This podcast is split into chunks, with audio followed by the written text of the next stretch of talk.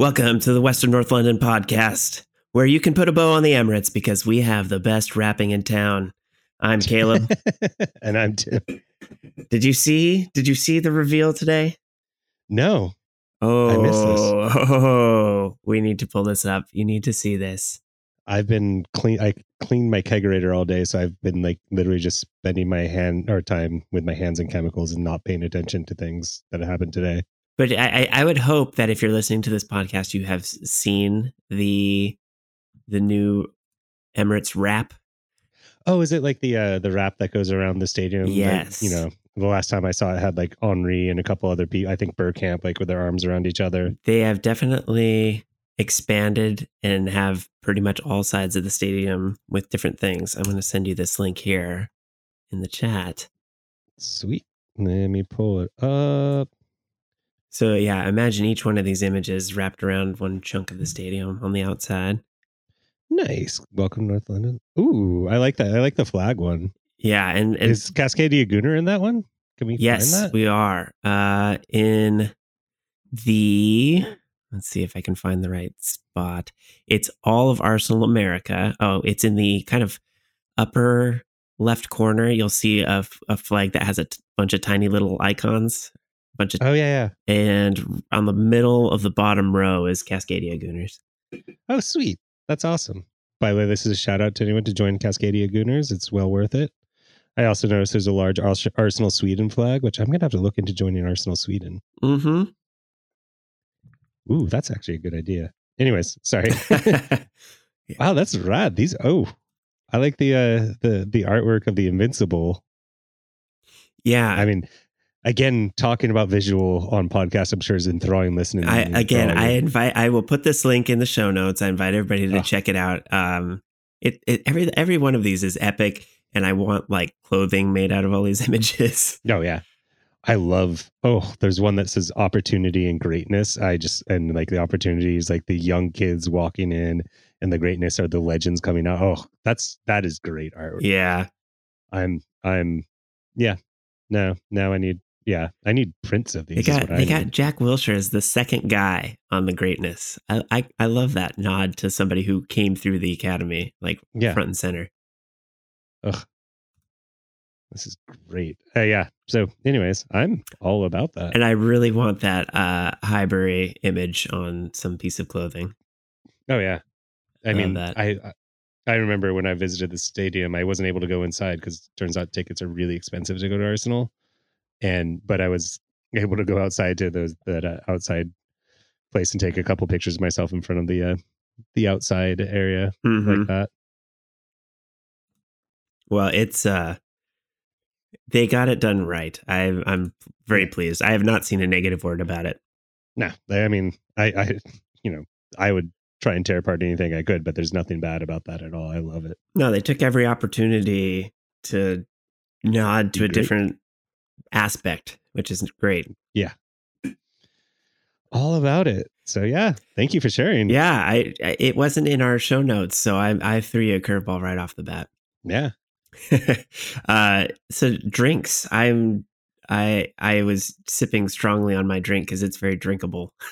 Oh, what do you have? I I have the last of my eggnog, and like I have Oh. every time I have, even it, it's so sweet. I don't even taste any alcohol, so I'm just like chugging away. I'm like, oh, it's just like normal eggnog. Don't even think about it. I mean, that's the danger of eggnog. Is it a it'll it'll sneak up on you? It is the last of the season. I'm savoring the last glass with with a little whiskey in it. So I can't can't can't you do eggnog all year round? Like, is it like illegal to do that? Like, it seems like it would actually be a good summer drink because it's chilled, right? Like, you don't serve eggnog hot, right? no. I, well, I don't. I, you you do have like the eggnog lattes and stuff like that, so people do drink it hot. But like, I think it'd be a lovely summer drink or like a, a late spring drink. You know, Yeah. chilled. It just tastes like a, a vanilla milkshake to me. I yeah, So I, I feel like it's uh it, it is kind of a summer thing in a way. I mean, I guess like summer nut or summer cinnamon and nutmeg aren't the most summery of of, of flavors, but I'm a year round cinnamon person. yeah, okay, yeah. I mean, It's, me too. it- I put it in my coffee almost every day. Oh, nice. Well, that sounds lovely. Yeah, I what do you got? Um, I got a something. Uh, it has a cork on it, which is always means it's good super fancy and like uh, again visual on a audio medium, but it's a really cool label with like a goat's head, a wolf's head, and a crow's head, and like skulls, and you know, speaking directly to me. and it's uh, from Anchorage Brewing Company. I got it as a gift for Christmas, and it's Anchorage Brewing Company. May the wild prevail. Which again, like this is all just speaking to me it is like touching my metal heart to the core and it's a sour ale fermented in french oak with brettanomyces for 27 months finished on pineapple and passion fruit dry hopped with strata hops coming in so you're doing your whiskey this one's coming in at 9% uh-huh. so there you go. we may both be slurring by the end of it. Yeah, it it, And- it might catch me. and i saved uh, popping the cork till uh so we could hear it online because it is a audio format and Oh, hopefully yeah. it just doesn't spray everywhere over the computer because that would be amazing. Let me see if i can get the uh the cork pop on here. Oh, and let me just give a quick sip oh god. That is tasty. That is actually fantastic. It's not like a, a puckery sour so it says it's a sour ale. It's obviously a sour with brettanomycin but it's it is not overly overly puckery. You the pineapple is there. If it didn't say pineapple on the bottle i wouldn't have noticed it but Uh-huh. because it says pineapple i can pick it up totally. You can really taste the barrel on it. This is fantastic. One of the best beers i've had. I'm gonna have to thank my friend who gave it to me nice. because it, it is absolutely amazing and can't re- i unfortunately i don't know if it's readily available because it's from anchorage so I was just thinking about Alaska today. oh why were you thinking about alaska Uh I don't know. It come it, you know how stuff just kind of comes up randomly, and you're like, you start to see like, oh, I, why is it Alaska keeps coming up? You know, Yeah. um, I don't know why that stuff bothers me when like I see those repetition patterns certain things. But uh yeah, Alaska popped up a couple times recently, and I was like, I don't know that I've ever had the desire to go to Alaska, except it because it, feels like it's it's like a more raw version of Washington, Mhm. which I I do love our state, and so I, maybe it might not be so bad, but it just hasn't appealed to me because I'm like it's just more of what I already have as far as water and trees and mountains and that sort of thing. So it's like it- it's low on my list, but I don't know. It just keeps coming up. I'm like, hmm, maybe something's telling me I need to go to Alaska. Uh, so I have a little bit of a biases in which my lovely fiance is born and raised in Alaska, Oh. in Kodiak, Alaska. And Uh-huh. I've been, uh, I was lucky enough to go visit her family a couple years back in Kodiak, Alaska, and it is amazing. And I can't recommend it enough. It is one of the most beautiful places I've ever been. It is like the Northwest. Yeah, you have a lot of similarities, but it's kind of like the Northwest on steroids. Yeah. It's like everything, like, you know, like at least in Kodiak, the mountains are just giant. You know, the beaches. I saw a puffin, which like made my day. Uh, it's funny. Like I, I don't know if you're a big Futurama fans, but you know how like owls in Futurama are like the uh, the pigeons Yeah, of the, yeah, the yeah. future. Uh-huh. Bald eagles are like that in uh, in Alaska. Yeah. I saw probably about 700 bald eagles Holy cow!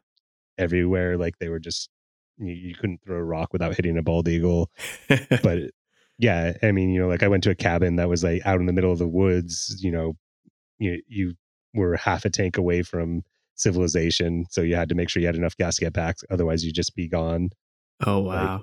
it was beautiful desolate wonderful and the people were amazing like i didn't have long political discussions because i think i may have some disagreements with them but uh as far as just the kindest most generous people that i've met I, the alaskans were great so yes i would i would highly recommend it i can't wait to go back again Yeah, I'll have to check that out. Uh, it, it's. I feel I people. I always think of it in like the cruise context, but I feel like I Mhm. would be better off not doing that. Uh, if you ever need to feel the urge i know some people in kodiak so Cool. I do. I, I'll put it higher on my list. I'll say that. Yeah. Um. All right. What do we got for the the Timbit this week? Uh, I made a late change because as as I was watching the highlight to prepare for the uh, the podcast, I remember the uh, the kits that Mm, were they're wearing, and Yeah. I know there's controversy, so I just kind of wanted to to throw that in there. Like, what what are you feeling about the white kits, and are they the worst kits Arsenal's ever put out? I appreciate the um, cause and and and trying to draw attention to to something of meaning outside of the sport, but I don't love all white. Like I just I don't like the ones I like are the ones I can see myself in. I just I never really like white kits in general. So to go straight white without even, I mean, I get the point is to not have any color. Um, so it's just not it's not my favorite in any in any team's jerseys. Yeah, I mean, I think you have the uh, you know the buyability thing for me, which is I never buy anything all white because I mean, a I generally wear all black. Yeah. I am a that type of person, but also if I have anything white, it's just going to get dirty in thirty seconds Mm-hmm. for me, and that annoys me. And then the other thing is, all it reminds me of is Tottenham, and Right. I I don't I don't love that. Like you've never seen a Tottenham kit that's bright red, you know? Oof. like Ooh. you know it's a, it's it's one of those things that either reminds me of Tottenham or Leeds. Not not a not a huge fan of it. I, I mean the cause is awesome, but I think there could be other ways, and I think it really does speak to someone who doesn't really understand Arsenal's history and culture designing the kit. Because you know anyone who's a fan would know never to do an all white kit ever, and like Yeah. But they've already got like the black the black in their jerseys, uh the black and gold, so I guess they couldn't go the other direction with that. I mean, I love the black and gold. I totally slept on it and then tried to find them to buy them, and they're all sold out. And but I would wear that jersey in a heartbeat. Oh so, yeah. But if they just did like an all black version, I'd be into that. Yeah. No, totally. It's just for me, it's just like a, a little tone deaf as far as the fandom goes. As I said, like that's nothing against the cause. I firmly believe in the cause, but like not loving, not loving the the look of it. Were there any? Have you had any worse kits? Like, what, what what's your least favorite Arsenal kit? Hmm. Man, I'd have to see a lineup. I, there's they've had so many. Like it's gotten almost oversaturated. Yeah, I mean, one of mine that sticks out is actually when they kind of added the blue highlights to the red and the white because I I'm just a traditionalist, I guess, in some ways, where like I just really like that classic look of red tunic, white sleeves type of thing. And Right. When they added that like splash of blue, it just kind of felt weird to me. Yeah. Yeah, I the It's funny cuz the you would think the the maroon ones would be um you know cuz they're, they're just so not traditional. You would you would think that those would would be high up in a lot of people's lists of like bad ones. But I actually love It's- might love that one the most. Yeah, it- are you talking about that one from uh, just after the In- Invincible season, the last season of Highbury Maroon? yeah. The yeah. I, I, mean, it's fun. go ahead. because they ch- they chose that one because it's the most traditional color. That was like the original Yeah. color of of Arsenal, and I think there's a lot of good associations with those kits. I think Oh. those are tho- tho- for me. Those were like early times watching Arsenal for me. So Yeah, exactly. I that is um right that is pretty much when I started watching Arsenal was that that season. So it, it is like my nostalgia kit. Like I love that one. yeah, But uh, yeah, I think if I'm looking at um there's just so many alternative kits. That's the that's the crazy thing. It used to back in the day uh back in my day. two you know two Yeah. home and away and now you've got three and the occasional four and all the training i don't it's not a bad thing it's just very hard to very hard to stay on top of all of the ones that we've added in the last few years Yeah, um i i'm i'm trying to think of if, any of them like are really i i i own this one and i kind of don't like it even though i have it is Hmm. that mint green one we had as the third Oh kit yeah, I I remember you wearing that every once in a while. Yeah, I I don't wear it much anymore. I it's also it's also my Aubameyang jersey, so I'm like, eh, Yeah. eh. Um, I'm I, I would say that's the one that jumps out in recent memory. Yeah, I mean, I could tell you the ones I like. Oh, I'm I'm seeing one now, and I I'm seeing Ashley Cole Cole wearing it, so it might be uh judge making me judge it a little bit too. But it's like a it was an old third kit from when he was around with the O2 logo on it, and it's uh like a blue fade that looks like blue jeans that I'm not not in love with. Ah, oh, I see what you're talking about. Uh, I was going to yeah. send you another one.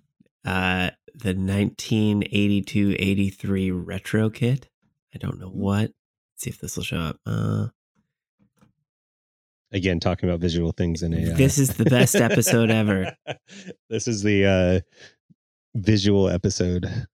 This is when we wish we were still putting out video. that was so successful for us.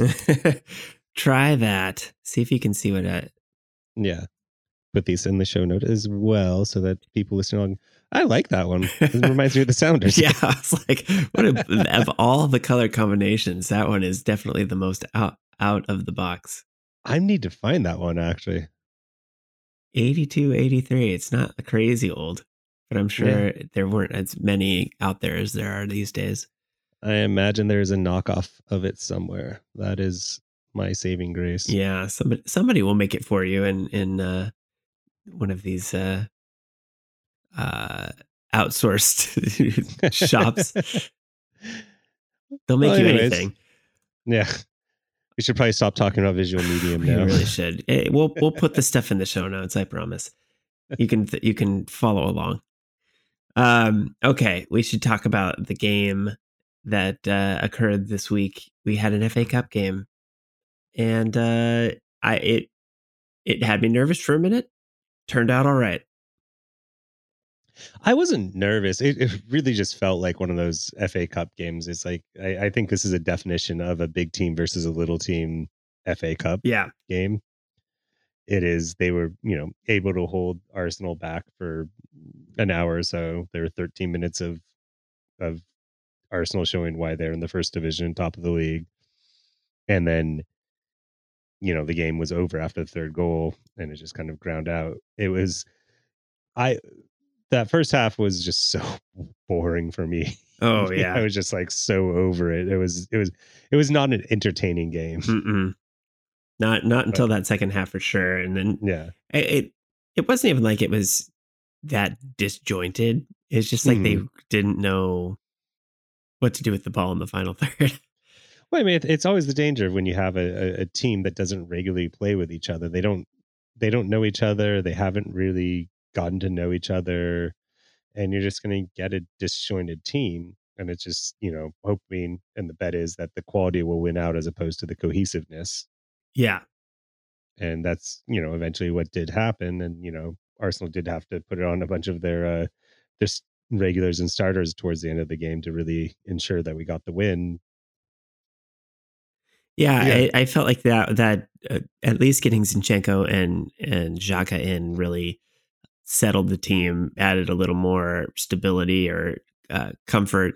And I think those two players just do so much to push the, ball, the ball forward and um, control the pace of the game. So it, it allowed the front three to really get get comfortable, and I think took off some of the pressure that you know you're you're putting Vieira into the hot seat to kind of fill in on that uh, Odegaard role.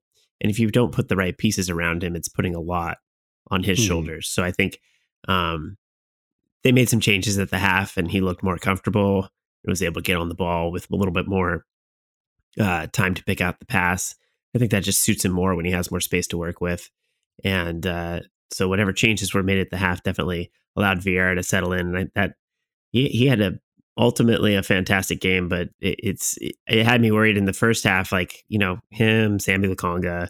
There's um there were some players in there that really needed to kind of come in and have a good game and um prove why they should be in the conversation to to be with the team. And it when you don't have a lot of these games, you you kind of hope that that first half is a more of a showcase for these players to to step up and and show what they can offer. And um, for Vieira, I think he's he had that kind of that stigma hanging over him that he didn't he maybe wasn't up to the task or hadn't had a good enough preseason. So, you know, he he may not get up to speed this this year.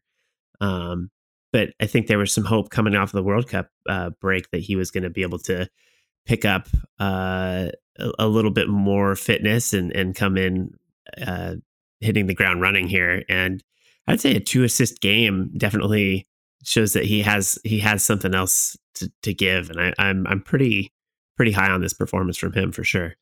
Yeah, it definitely was a, a really good performance from him, even when it was the first half and we weren't necessarily converting those things. I, I, I, I was really happy with that Vieira performance, and I, I you know, you kind of touched on it a little bit earlier, which is like you can really make a case study of the differences of Lokonga to Vieira mm. and those two performances, and in some ways it's pretty unfair to just like judge it on one performance and you know when players aren't getting run games but you really do feel like a player like for both Vieira and Lokonga this was a time to shine this was a time to show why you should be competing for minutes and I think Vieira really showed that he should be competing for minutes and Lokonga showed that you know maybe his time at Arsenal is uh is is coming to a close yeah, I don't think they're going to usher him out in this window by any means, but I think come summertime, unless he has some miracle run between now and the end of the season, I think he's just not not proven to be a good good fit for the team, and definitely an area they could stand to upgrade. I mean, I would I I wouldn't mind him going in this window, to be honest. Mm. I don't mm. know. If, like, I think if the right offer comes, I think you should snap it because I just you want him to develop and like I it's not that I don't like the player as a human being, and you can see him trying. I don't think there's anything necessarily wrong. I just think Lokonga isn't clicking, you mm-hmm. know. And you know, we're also not seeing him on the regular, which means that he's probably not shining in practice as well, you know. Mm-hmm. Yeah, he's not really getting the substitution appearances that you would expect to see from somebody who's really developing in the background.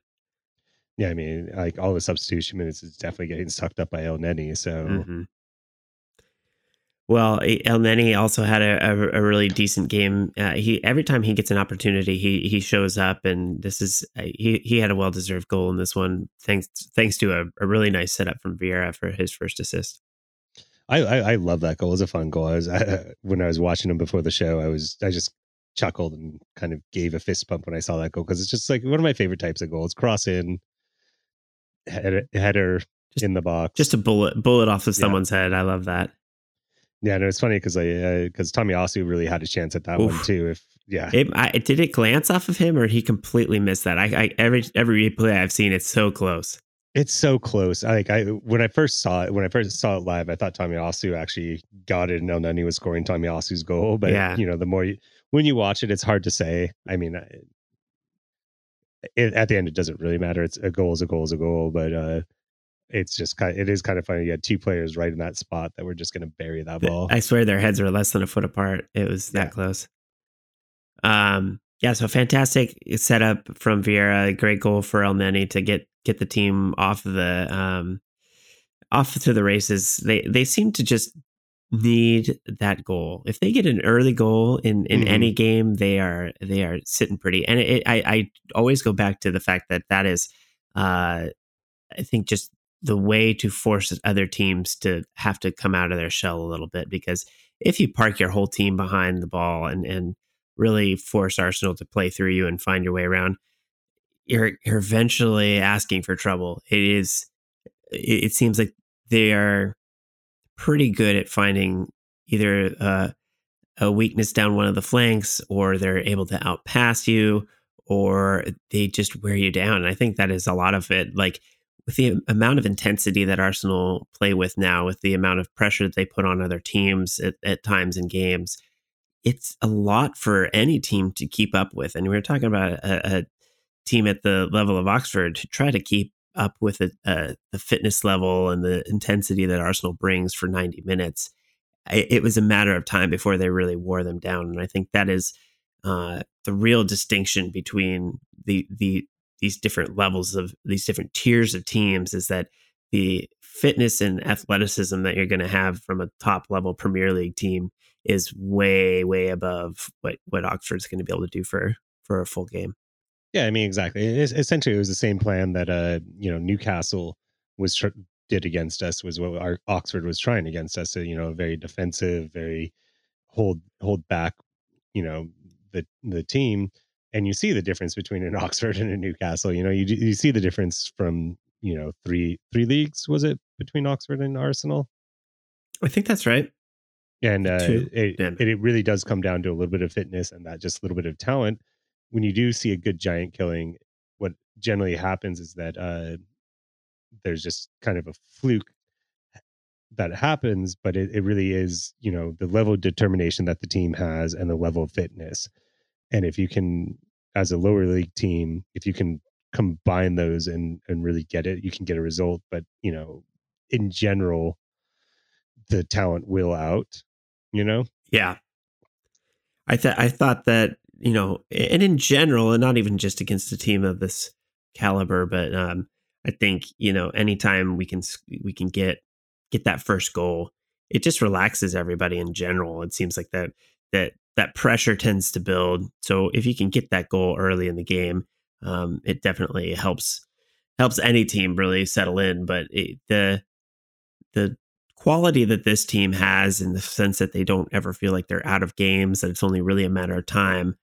Uh, it, it is a nice, nice feeling to go into a second half um, scoreless and just feel like, well, they're going to make the adjustments. They'll make the subs, whatever it is. It's something's something's bound to to happen.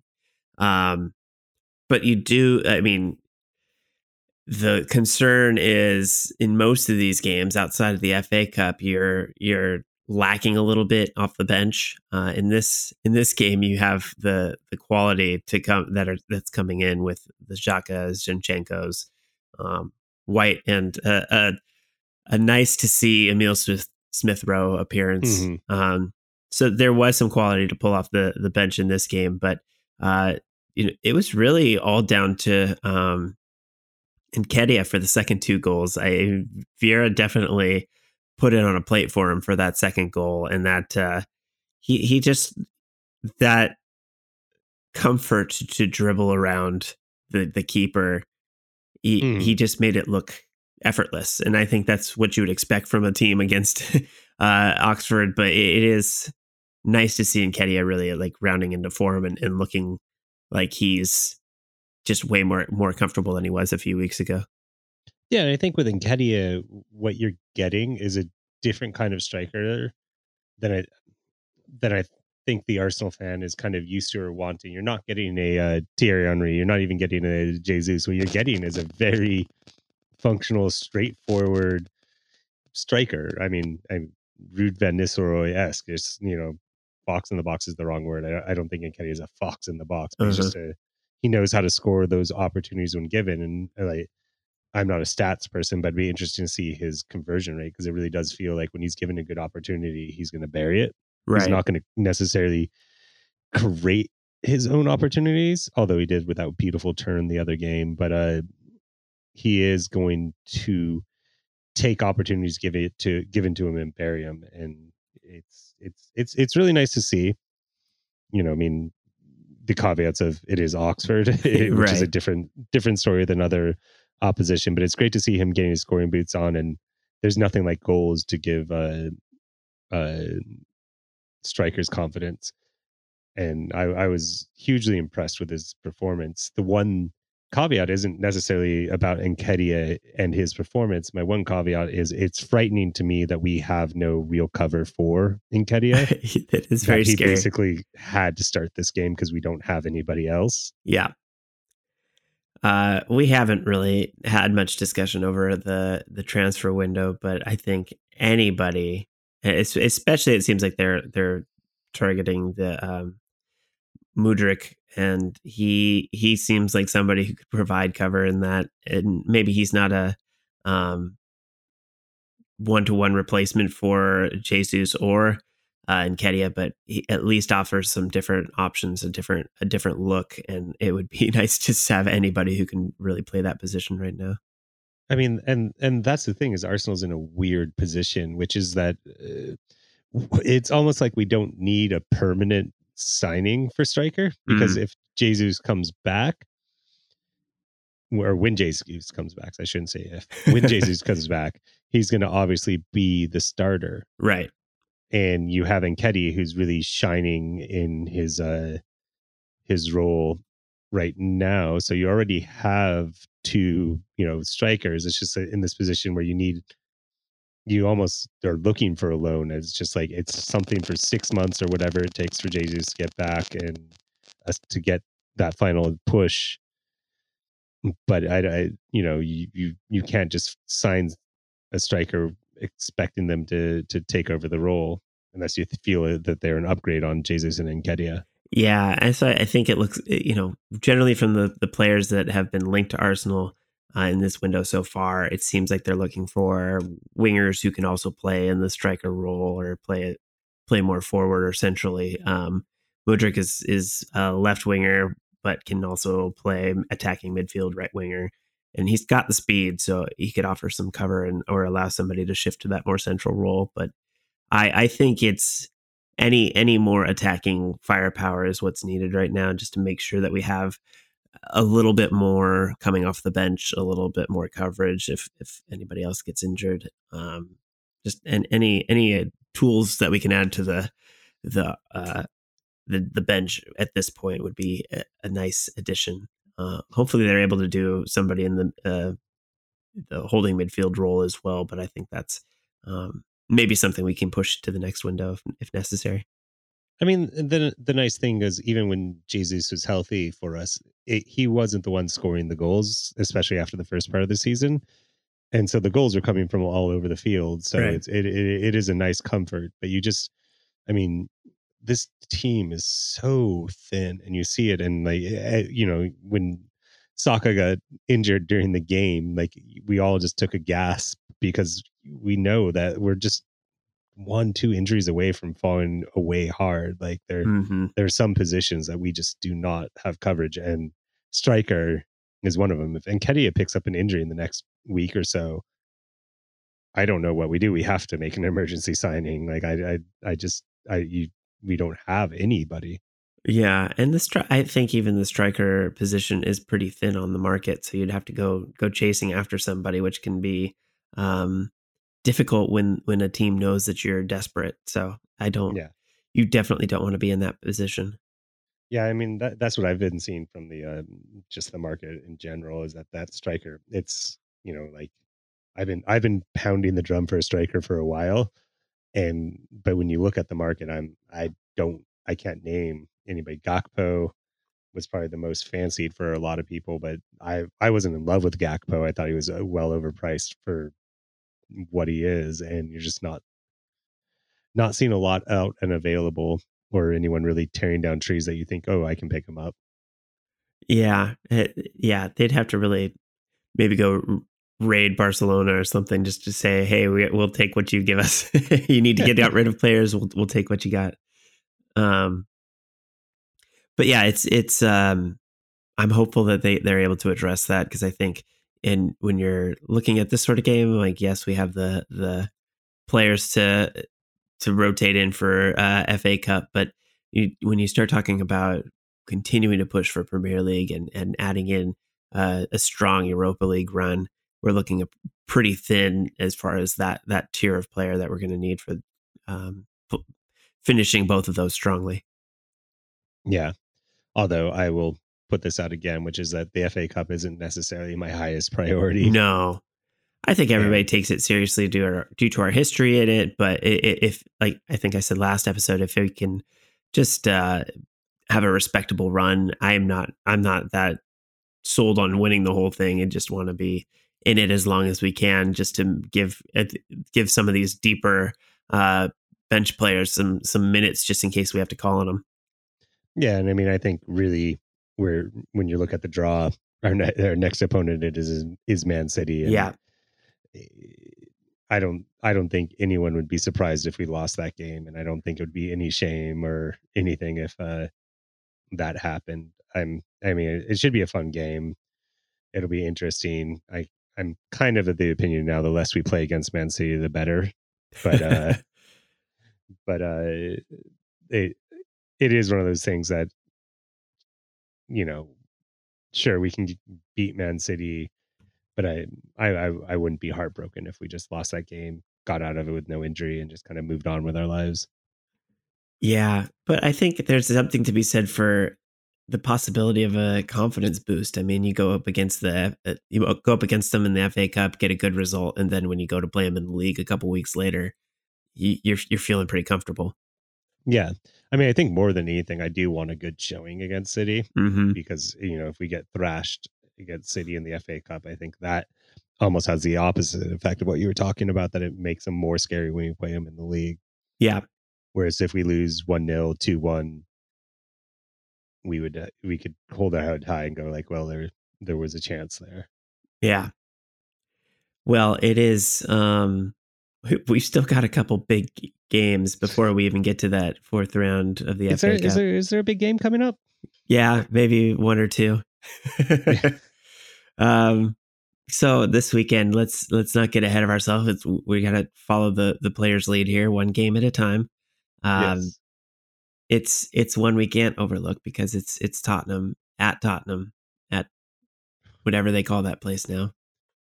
I, I I literally don't know what they call it. I I know it's Tottenham Stadium. It looks like a toilet bowl, but I don't.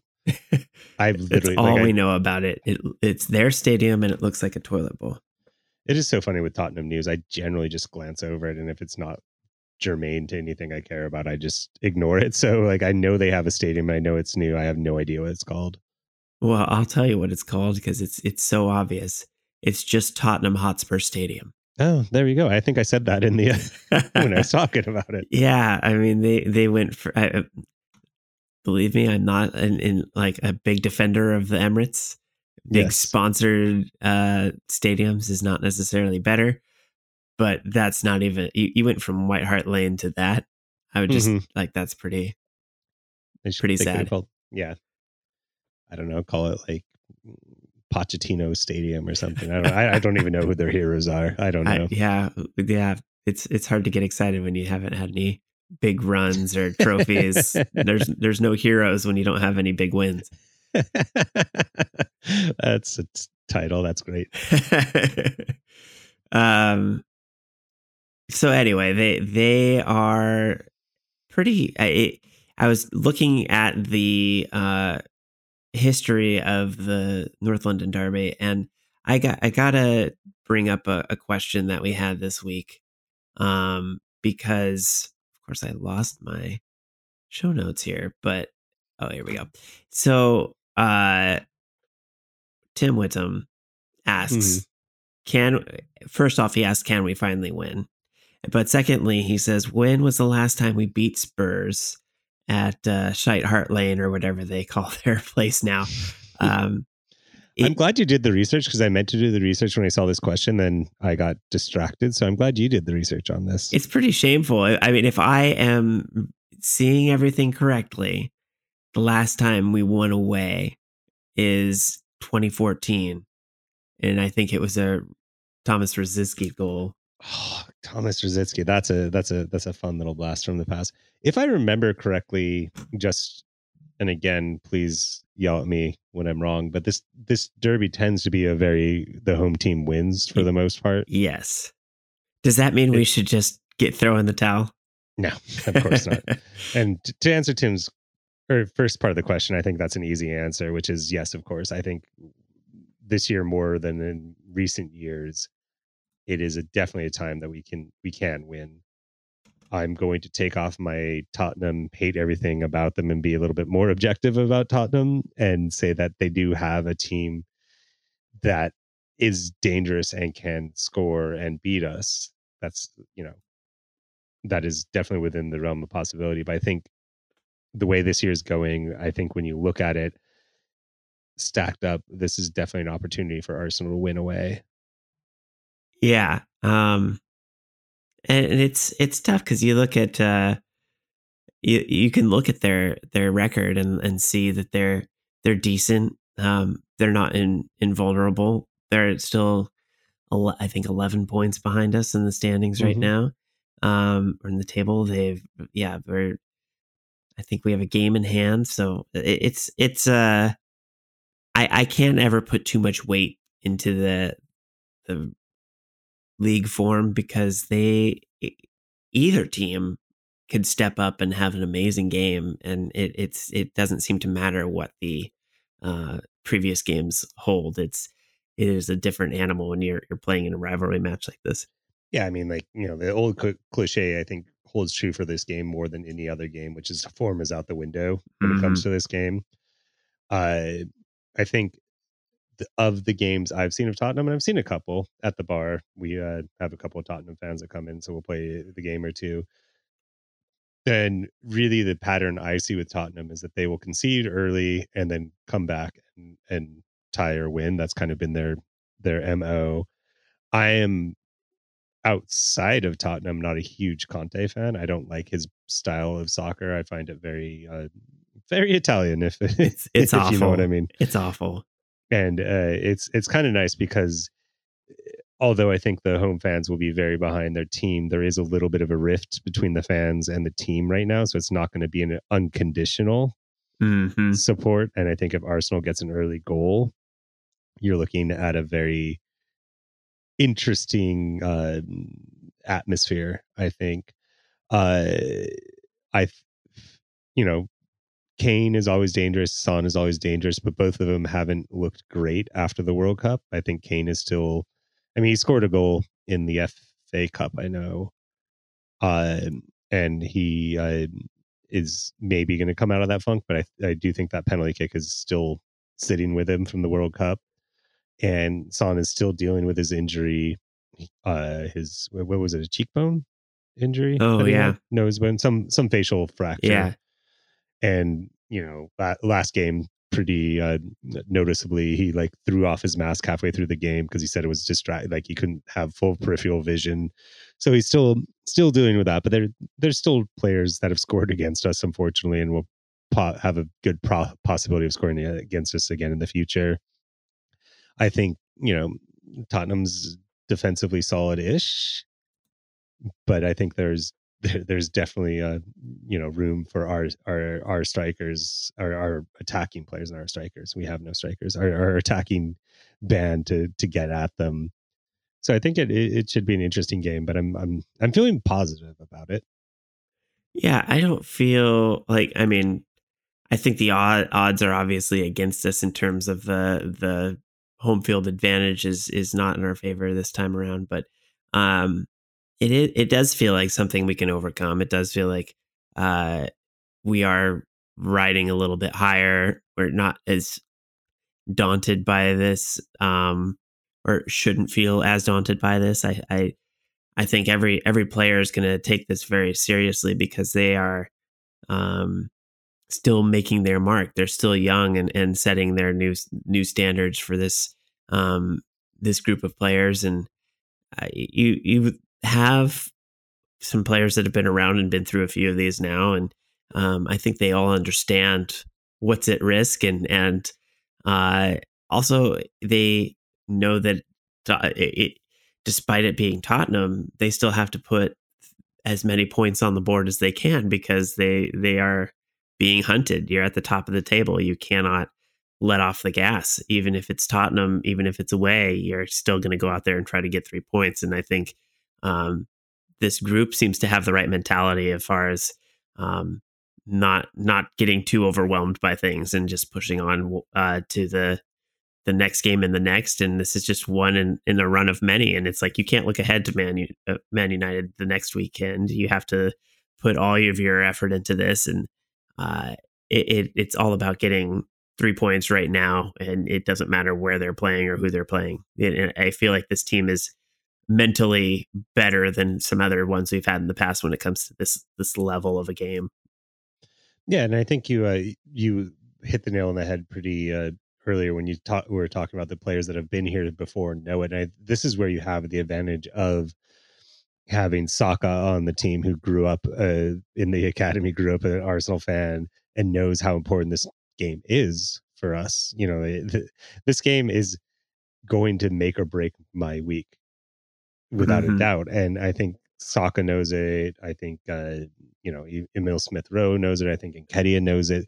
These players that have been here know how important, they even when they were playing in the U twenty one teams or the U sixteen teams, that these this game matters. This bragging rights matter, and you know, it's also players like Tierney who you know has played in the uh, the uh, Edinburgh, not Edinburgh, uh, Glasgow derbies. hmm Know what these these games mean, and there's going to be a little bit of a of him. Even uh, who's now I'm he's played several of these games at this point and knows what it means to play play in. And I think there's an advantage in that. I think uh, hopefully you can get that passion without getting over passionate because that's always the the danger. And you know, we can see even with Arteta that he can get a little uh, feisty at, at, at points. And it's it's uh, trying to harness that passion, make it motivation without you know carrying it too far. Absolutely. I think we just have to um, keep hope that the team keeps it keeps cool. We have several players that are uh, teetering on yellow card suspensions, which is scary going into the the Man United game the Mhm. next weekend. So I it, it's I don't see this being a clean game where there's not a bunch of yellow cards flying around. so I am um, I'm a little concerned about our depth after what could be a very uh, card heavy game. What's your over under on uh, cards? I'm going to write it in the show notes so we can address it. uh, for just Arsenal or both Uh, both like total cards. total cards. Ooh, ooh, I'm going eight. Oh, You're going eight. I think I'm going ten. Ooh, that's a lot. Yeah, I, I mean, I think it's going to be feisty. I think uh, the way Tottenham plays, there's going to be a lot of heavy tackles. I Mm. think there's going to be a lot of passion. I think Tottenham is desperate right now as a team in the way that they are not having the season that I think they wanted to have. And as I said, there's a lot of turmoil. And then I think Arsenal at this point is desperate in another way, which is they're desperate to hold on to this title race. I think it, there's going to be a lot of passion. I think there's going to be a lot of heavy tackles. I'm I'm hoping the new Xhaka is where we're at, not the old Xhaka. Yeah, for sure. That's the scary thing. You don't know which one. If that old Xhaka is just suddenly going to rear his head in, in a high pressure game. Well, because I think it was Xhaka. It's always like I think he's like finally tuned it. He's found the right tuning where he can be do what he does, and I think it's actually beneficial to the team to have a player like that. Yeah, But when there's the crowds are cheering, and when you know it's a game, as I said, he knows the importance of it. Does that tuning like just the needle poop a little bit too far? right. It only takes one bad ref decision to Yeah. push Who- put in one way or the other. Do you know who's refing this game? I know Uh, we're we're great podcasters in which we do a lot of research and of I've. I've seen it. I I know that it's in my brain somewhere, but remembering in this moment is is a challenge. yeah. I I feel like it's Craig Pawson, but I'm not sure. I wouldn't hate that. I feel like that's who's jumping to mind, but I can't. Craig Pawson, yes. Okay, cool. It's Not crazy. Yeah. So I, I mean, I think uh, I don't know a ton about Greg Pawson, which is probably a good thing for referees. Not on my uh, hate list of referees at this point. I mean, there's still time, but Is there? I, I feel like there needs to be a site uh, that collects. There, there has to be uh, record of matches of Arsenal for Craig Pawson look at you doing more research on the fly. on the fly. uh, he has refed 24 games for Arsenal, uh, given out 37 yellow cards and two red cards. so less than two yellow cards a game, Uh huh. and how many red cards? Uh, two. No, that's not a bad bad rate actually. Both, both of them in away games. So, Oh, oh sure.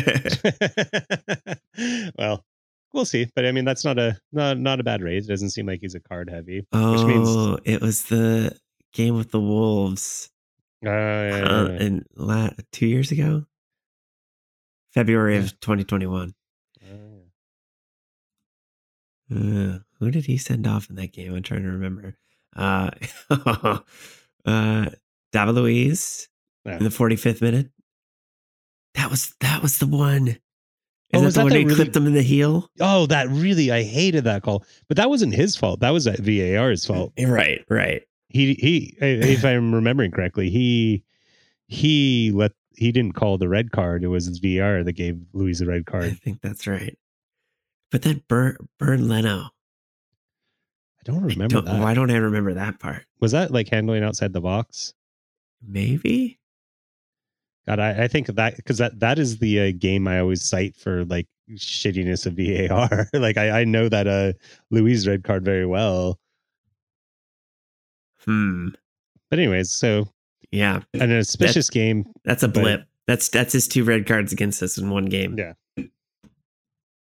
Anyway, So- well, I it, it's it is really up to the team, and I think they are better as far as handling this this level of game. And if not, this is the type of thing that they need to get through and learn how to actually uh, not bow to that pressure. And the only way you Mhm. can learn how how to do it is to just keep having these games. And it is kind of it, it, in terms of a uh, a learning curve to have this game back to back with Man United, who is one of the only teams they've lost to this season. So they Yeah. have this kind of retribution game on the horizon. I, I'm sure no matter how much they say to the press that they're only thinking about the next game, I think a lot of the players have to be looking at this next couple weeks as like a big turn, uh, a big test for this team and where they're at.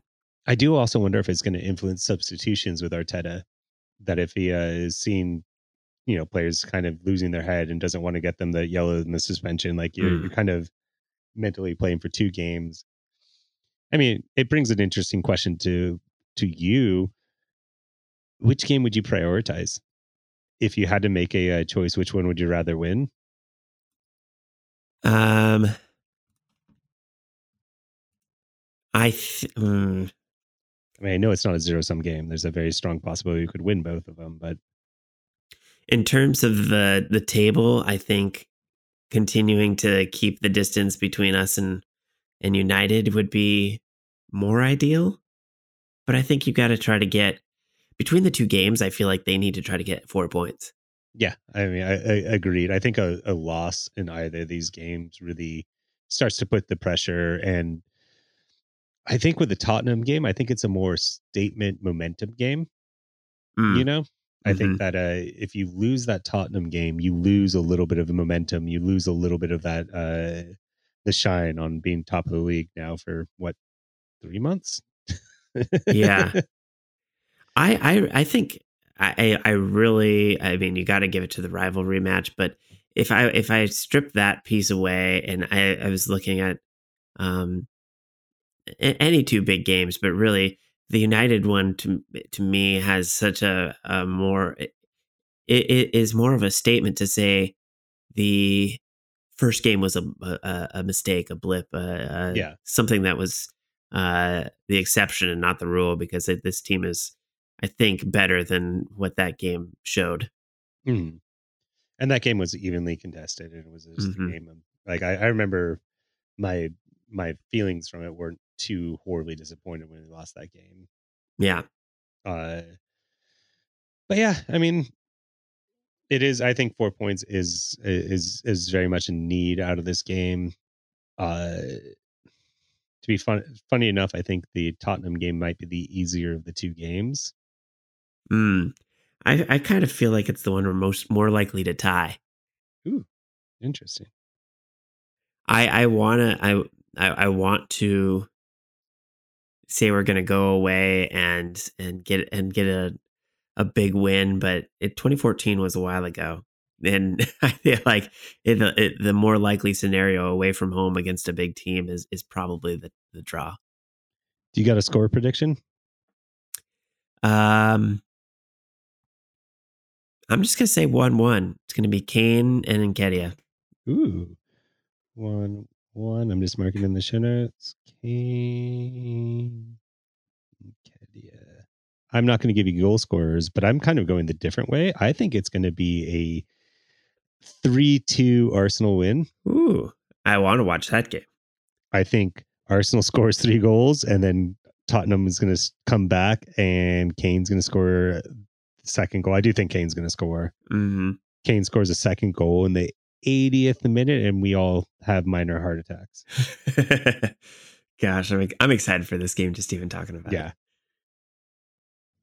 Um, and, and it's nice to feel like we're in the we're really in the driver's seat, even though we are going away from home. I feel like it's our our game to lose. Um, hmm but it, it is just really important that they don't lose momentum. I mean, coming off of a, a, a draw at Newcastle, I feel like this is um, an opportunity for them. If they, I, I, I hope that they don't get a draw, but I think they they really need to to build some momentum going into United if they're and and and City on the other side of that. So I mean, they've got Yeah. they've got some things that they need to kind of keep the train moving and uh, wins patch over a lot of the the cracks that may be showing as far as our depth and and um, the, the yellow card accumulation and some things that could could really um, seem pretty uh, scary if we were to lose against Tottenham. I Mhm. mean, I think that that puts a uh, a target on them when it comes to the the next couple games. So it, they they have to get some sort of result to really keep Yeah. things moving in the right direction. Um, okay, we've got a couple more questions. Did we? Yes, I think we addressed that one. Um, let's get to Joe's question here. Uh, do you think the Spurs will set up in the same negative way they did at the Emirates, or do you think they'll try something more expansive at home? Which which would you prefer from an Arsenal perspective? Uh, the first part of the question I think is pretty easy for me. I think they will be. Uh, I think uh, Spurs will be trying to go into a more defensive setup. I think that's kind of Conte's way. I think that's where they're going. I think, uh, you know, what would I prefer? I think if it would, it's more likely to be that three-two prediction if it's a uh, a uh, more offensive setting that they go with. You know, Yeah, I do think they are opening themselves up for uh, some pain if they yeah, if they try to be too offensive. I just don't think they have the the speed or the uh, j- just the, the ball control to really get, keep keep it in our half to to force Arsenal back for the majority of the game. I think even with the home field advantage, that would be challenging. Yeah. Like, um, I do think we match up pretty well with them if it's just like a straight, you know, fight, uh, an offensive fight. You know, I think Mhm. Kane, like if it becomes can- counterattacking the Kane, Son, and with a midfield uh, fight would be interesting. But you know, you have if there's space, uh, Martinelli is just going to rip them apart. I think. I think you know you have Odegaard being able to find those spaces and and do the things that way. So yeah, I, I think I'd prefer it to be a more offensive game. Although I do worry about our our striking potential that way too. I don't know if Nketiah can, you know, match the the dynamism of a, a Kane or a, a Son. But if you get the defensive, I if they go defensive, I see your one one prediction. I see it very much like the uh, the Newcastle game. You know, Mhm. Yeah, I could definitely see it being a tense game in that way. Just uh, it's going to be could be pretty close throughout the Yeah. whole thing. Um, and yeah, I think we answered that. Um, what does in, oh this is from uh Jonathan King Monilas. Uh, what does Nketiah need to do to win over Tim? Well, I I, I think I said it last uh, episode, which is my New Year's resolution is to be nicer to Nketiah, and I have been as I've been watching the game, being trying to be very much more open and accepting and and nicer. I think Nketiah has been showing that he can be putting those goals in. I think you saw his performances after the World Cup break and getting those goals. Oxford United getting goals, even though it is Oxford United, you still have to get those goals, so you can't complain. I think you know him continuing to do what he is doing now. I'm I'm definitely not on the anti Nketiah bandwagon as much anymore. I think I. I mean, like to be honest, I just, it's not that I've ever hated the guy, and I, I really want him to do well. It's more that I just uh, don't see a ton of potential with him. I think we what you see is what you get. What we're seeing right now is what you get with Nketiah. but you know, him continuing to score. I mean, him scoring the winner in the North London Derby is going to help him a long way to getting onto my really good list. Yeah, I think he needs he needs to really etch his name in this in this uh, Derby match. I think this is a great opportunity for him to solidify his place in in Arsenal history. Yeah, I mean, as I said, just keep on doing what he's doing. Score goals, score goals, do what he does. Don't uh, don't get hurt. Score don't goals. get hurt. Yeah, and and he is just quietly doing a job, which I I'm I'm really appreciating of it. It's you know it's he has had one very sexy goal, but the rest of them are just goals that you score, and if you keep on banging them in, I'm I can't have anything to complain about. I have not complained about him in the uh since the World Cup break because yeah. he's just been quietly doing his job, or not even quietly. He's just been doing his job, and it's in some ways uh more prolific than uh uh Jesus or Jesus. Gosh, sorry, Jonathan. it's been a while. It's been a while. I more uh, more than Jesus, and I think he hasn't been as uh profligate again uh, in front of goal. I think he's when he's gotten the chances for the most part, he's been buried. I mean, I don't have. There's been a couple misses that he's had, but not anything crazy.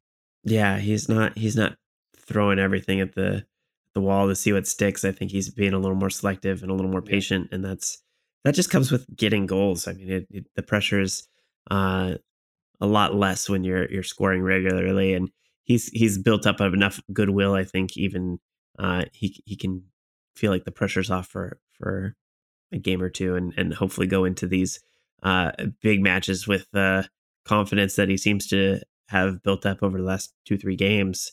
I mean, I think um, the chemistry that he is showing with the players around him too really helps. Like he's timing his runs really well. He's kind of pointing to the space where he wants the ball. I think that first goal with uh, Vieira's pass, he just kind of found found the space, and even the second the second goal he scored, it was really just timing that run right and and letting letting the players around him set him up.